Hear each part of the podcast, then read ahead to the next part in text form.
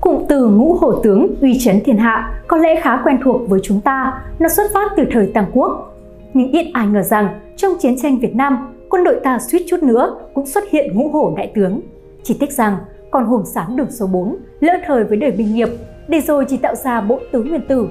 Giáp, Tấn, Thái, An mà ngay cả kẻ thù của họ cũng phải tầm phục khẩu phục. Một trong số đó, người được coi là cánh tay phải của đại tướng Võ Nguyên Giáp, người mà được thế giới mệnh danh là Yukov của Việt Nam, gắn liền với hai mốc son đáng nhớ trong lịch sử cận đại của Việt Nam. Điện Biên Phủ năm 1954 và Đại thắng mùa xuân, chiến dịch Hồ Chí Minh năm 1975 chính là đại tướng Lê Trọng Tấn.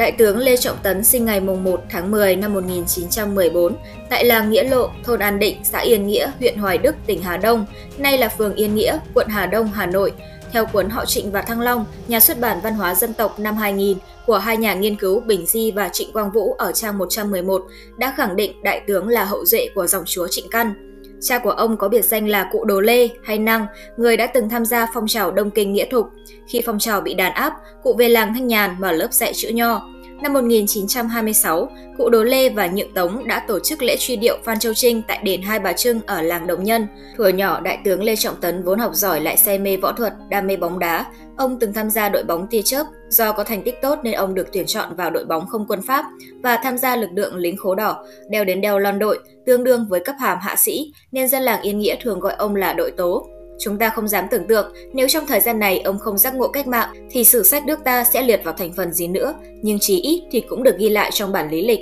là tay sai cho Pháp, ác ôn một vùng. Nhưng rất may ông đã tham gia cách mạng vào năm 1944 sau một nỗ lực binh vận của bà Hoàng Ngân và trở thành ủy viên quân sự Ủy ban khởi nghĩa của tỉnh Hà Đông. Khi chiến tranh Đông Dương bùng nổ năm 1946, ông bắt đầu tham gia công tác quân sự, từ năm 1945 đến năm 1950 là trung đoàn phó rồi trung đoàn trưởng và đại đoàn trưởng đầu tiên của đại đoàn 312 ở tuổi 36. Trong chiến dịch Điện Biên Phủ, tướng Tấn là một trong những người đầu tiên phản đối kế hoạch đánh nhanh thắng nhanh và chính ông cũng là người đề xuất chuyển qua phương án đánh chắc thắng chắc với chiến thuật vây lấn tấn phá triệt diệt. Ngày 13 tháng 3 năm 1954, đại đoàn 312 của ông đã vinh dự nổ phát súng đầu tiên cho chiến dịch Điện Biên Phủ, đánh trận mở màn vào cao điểm Him Lam, ở ngay đoạn đạn pháo đầu tiên đã giết chết chỉ huy trưởng cứ điểm Him Lam, thiếu tá Paul Pagel. Trước cùng ngày tiếp tục với chỉ huy phó tập đoàn cứ điểm Điện Biên Phủ, Trung tá Cô Trư bỏ mạng. Chỉ sau 2 ngày dồn dập tấn công, toàn bộ cứ điểm Him Lam bị tiêu diệt. Tướng Tấn đi đến một quyết định khá bất ngờ là xin phép chỉ huy cho quân đội Pháp vào Him Lam làm nghĩa vụ nhân đạo,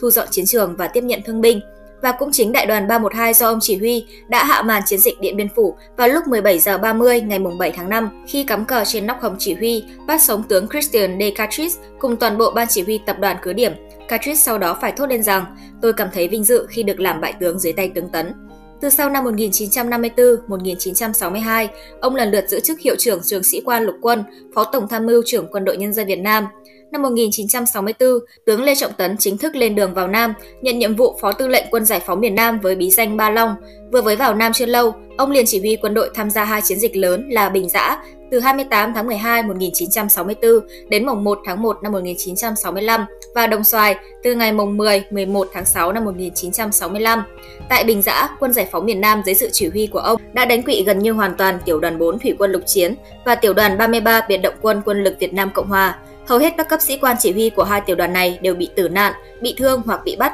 bao gồm cả tiểu đoàn trưởng, y sĩ trưởng và cố vấn quân sự người Mỹ. Chiến thuật trực thăng vận của Mỹ coi như phá sản. Tại Đồng Xoài, đến lượt tiểu đoàn 42 biệt động quân và sư đoàn 5 bộ binh Việt Nam Cộng Hòa bị đánh tan tác, chiến lược chiến tranh đặc biệt của người Mỹ chính thức bị phá sản. Sau hai chiến thắng lớn này, quân giải phóng miền Nam bắt đầu thành lập các trung sư đoàn chính quy đầu tiên, chuyển dần từ thế phòng ngự qua cầm cự. Năm 1971, ông là tư lệnh mặt trận đường 9 Nam Lào chống lại cuộc hành quân Lam Sơn 719 của quân lực Việt Nam Cộng Hòa. Lam Sơn 719 là chiến dịch quân sự lớn nhất của quân lực Việt Nam Cộng Hòa, mở ra trong chiến tranh Việt Nam từ mùng 8 tháng 2 đến 24 tháng 3 năm 1971. Cuộc hành quân được phía Việt Nam Cộng Hòa mở ra nhằm hai mục đích chính: tiến tới Sepol phá hủy hậu cứ của quân giải phóng miền Nam và thử sức chiến đấu của quân lực Việt Nam Cộng Hòa khi không còn được người Mỹ hỗ trợ. Vì vậy, đích thân Tổng thống Việt Nam Cộng Hòa Nguyễn Văn Thiệu lên kế hoạch và tung toàn bộ đơn vị trừ bị thiện chiến bậc nhất của quân lực Việt Nam Nam Cộng Hòa vào đây, như sư đoàn nhảy dù, thủy quân lục chiến, sư đoàn một bộ binh. Nhưng kết quả thu được lại là sự thất bại thảm hại. Tuy quân đội Việt Nam Cộng Hòa tiến được tới Sepol,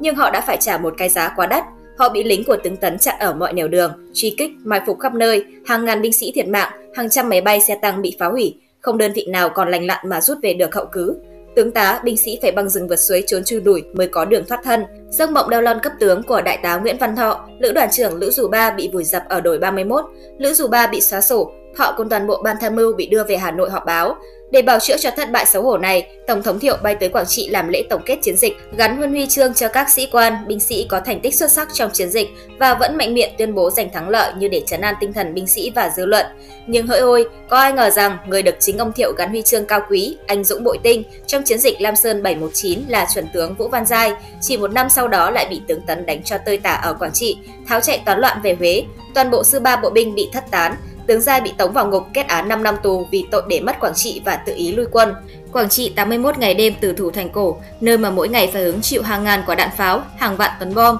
không thể không nhắc đến vị tư lệnh chiến trường Trị Thiên Lê Trọng Tấn. 81 ngày đêm hơn 10.000 cán bộ chiến sĩ ngã xuống, làm chúng ta nhiều lúc vẫn phải tự hỏi, sao ta không rút quân sớm hơn để giảm thiểu thương vong? Nhưng không, hãy tìm hiểu về mục đích mà phía quân đội ta mở chiến dịch Trị Thiên như sau. 1. Mở rộng vùng giải phóng, đặc biệt là thị xã Quảng Trị, quê hương của Tổng Bí thư Lê Duẩn. 2. Tạo đà thắng lợi trên mặt trận quân sự, góp phần buộc Mỹ phải ngồi vào đàm phán ký kết Hiệp định Paris chấm dứt chiến tranh ở Việt Nam. Vậy nên dẫu có phải hy sinh gian khổ nhiều hơn nữa thì cũng phải cố gắng giữ thành cổ càng lâu càng tốt. Rõ ràng với một người luôn tâm niệm, có hy sinh không thể coi là không đáng kể như Đại tướng Lê Trọng Tấn, thì ông còn xót xa hơn chúng ta hàng vạn lần, khi ngày ngày phải nghe các báo cáo về hao hụt nhân sự trong quân, phải chứng kiến những người lính, những đứa con của mình ngã xuống. Đã không ít lần từng Tấn thức suốt đêm, mắt đỏ hoe vì khóc thương chiến sĩ, tiếc thương đồng đội. Nhưng vì nhiệm vụ thiêng liêng của Tổ quốc, ông không thể làm gì khác hơn được. Năm 1973, ông là Phó Tổng Tham mưu trưởng kiêm tư lệnh Quân đoàn 1 Quyết Thắng, quân đoàn đầu tiên của Quân đội Nhân dân Việt Nam.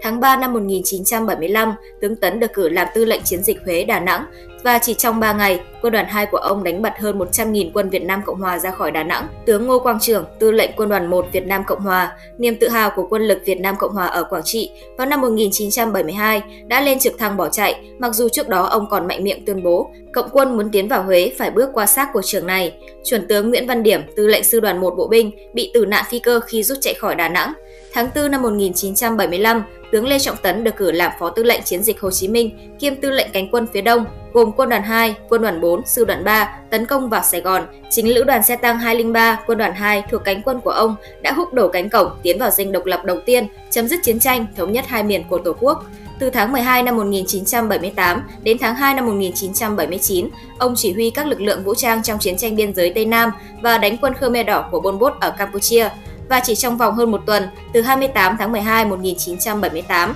đến mùng 8 tháng 1 1979, Quân tình nguyện Việt Nam đã đánh bật lực lượng Khmer Đỏ, giải phóng thủ đô Phnom Penh, Campuchia. Ngày 5 tháng 12 1986, ở tuổi 72, tướng Tấn ngã ngựa không phải trên chiến trường đỏ lửa mà bởi một cơn đau tim quái ác đột ngột khi mà vẫn còn đang mặc áo lính. Tiếc thay một đời hổ tướng xông pha trận mạc, ông ra đi bỏ lại một khoảng trống mênh mông trong quân đội và trong muôn vàn sự tiếc thương của mọi người. Ít ai biết được rằng cuộc đời hiển hách của ông trên chiến trường với bao công trạng là như thế, nhưng ở đời thường, đại tướng Lê Trọng Tấn có một cuộc sống vô cùng giản dị. Ông chưa bao giờ có nhà riêng, thậm chí sau ngày thống nhất đất nước, ông từ chối hàng loạt những ngôi biệt thự sang trọng khi được nhà nước cấp phát và cho tới khi qua đời, ông vẫn chỉ ở trong ngôi nhà rộng chưa đầy 30 mét vuông. Quý vị và các bạn đang theo dõi trên kênh Tiền đề lịch sử. Nếu thấy số này hay, đừng quên bấm like, share để lan tỏa thông tin ý nghĩa này và nhớ subscribe kênh Tiền Điển lịch sử để nhận thêm nhiều thông tin lịch sử bổ ích. Còn bây giờ, xin chào và hẹn gặp lại!